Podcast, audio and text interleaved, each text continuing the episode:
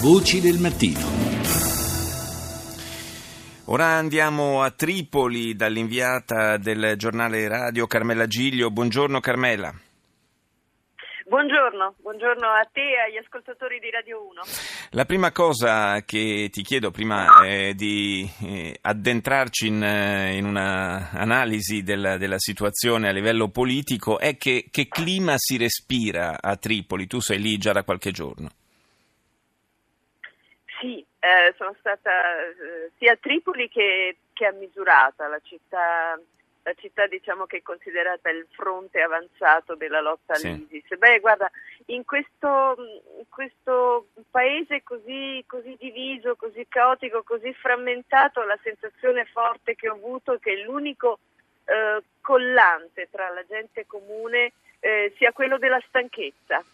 Eh, cinque anni dopo la caduta di Gheddafi, dopo svariate elezioni, tre governi, due parlamenti, due eserciti, centinaia di milizie, la gente non ne può più eh, e soprattutto ehm, ha la sensazione di sentirsi tradita, ehm, tradita da un, nei, loro, nei loro sogni, in quei sogni di democrazia, di libertà che avevano accarezzato, che li aveva Eh, spinti a trovare il coraggio di uscire allo scoperto, i giovani soprattutto. Io ricordo il loro entusiasmo cinque, cinque anni fa, quando la rivolta di, di contro Gheddafi era appena, eh, era appena cominciata.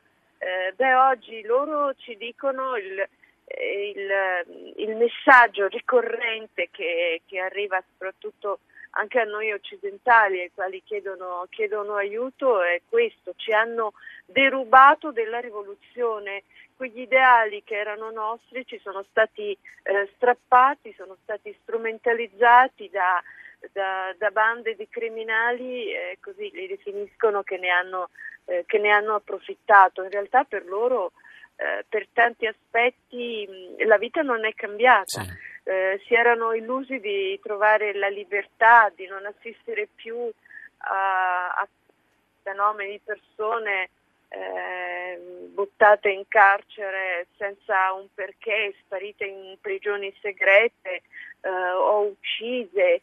Eh, di, si erano illusi di poter ritrovare la libertà d'espressione. Ecco, tutto questo, tutto questo non è vero. Eh, non è poi un paese sicuro perché Eh, anzi, quello della sicurezza, parlo adesso sul piano proprio di quello della, della gente comune. Sì, sì, della sicurezza eh, quotidiana, insomma. Sì. Quotidiana, certo, dietro questa, questa patina di apparente normalità che si coglie qui a Tripoli e perfino a Misurata, che è la città più vicina, più vicina al fronte. Ecco, dietro questa eh, illusione di, di normalità, la realtà è molto ben diversa. Eh, la gente, le donne soprattutto, hanno paura di uscire, di uscire quando cala il buio, addentrarsi in, de- in quartieri, in certi quartieri anche di giorno eh, è estremamente rischioso. Eh, è una specie di libertà vigilata sì. quella a cui... Eh, sì, mi, sem- mi sembra, mi sembra una, un'ottima definizione e eh, in questo clima un po' sospeso uno degli elementi di incertezza rimane quello del pronunciamento del Parlamento di Tobruk, che continua a slittare e di fatto eh, rende, eh, limita fortemente anche il, l'impatto del governo del premier Serraj sul paese.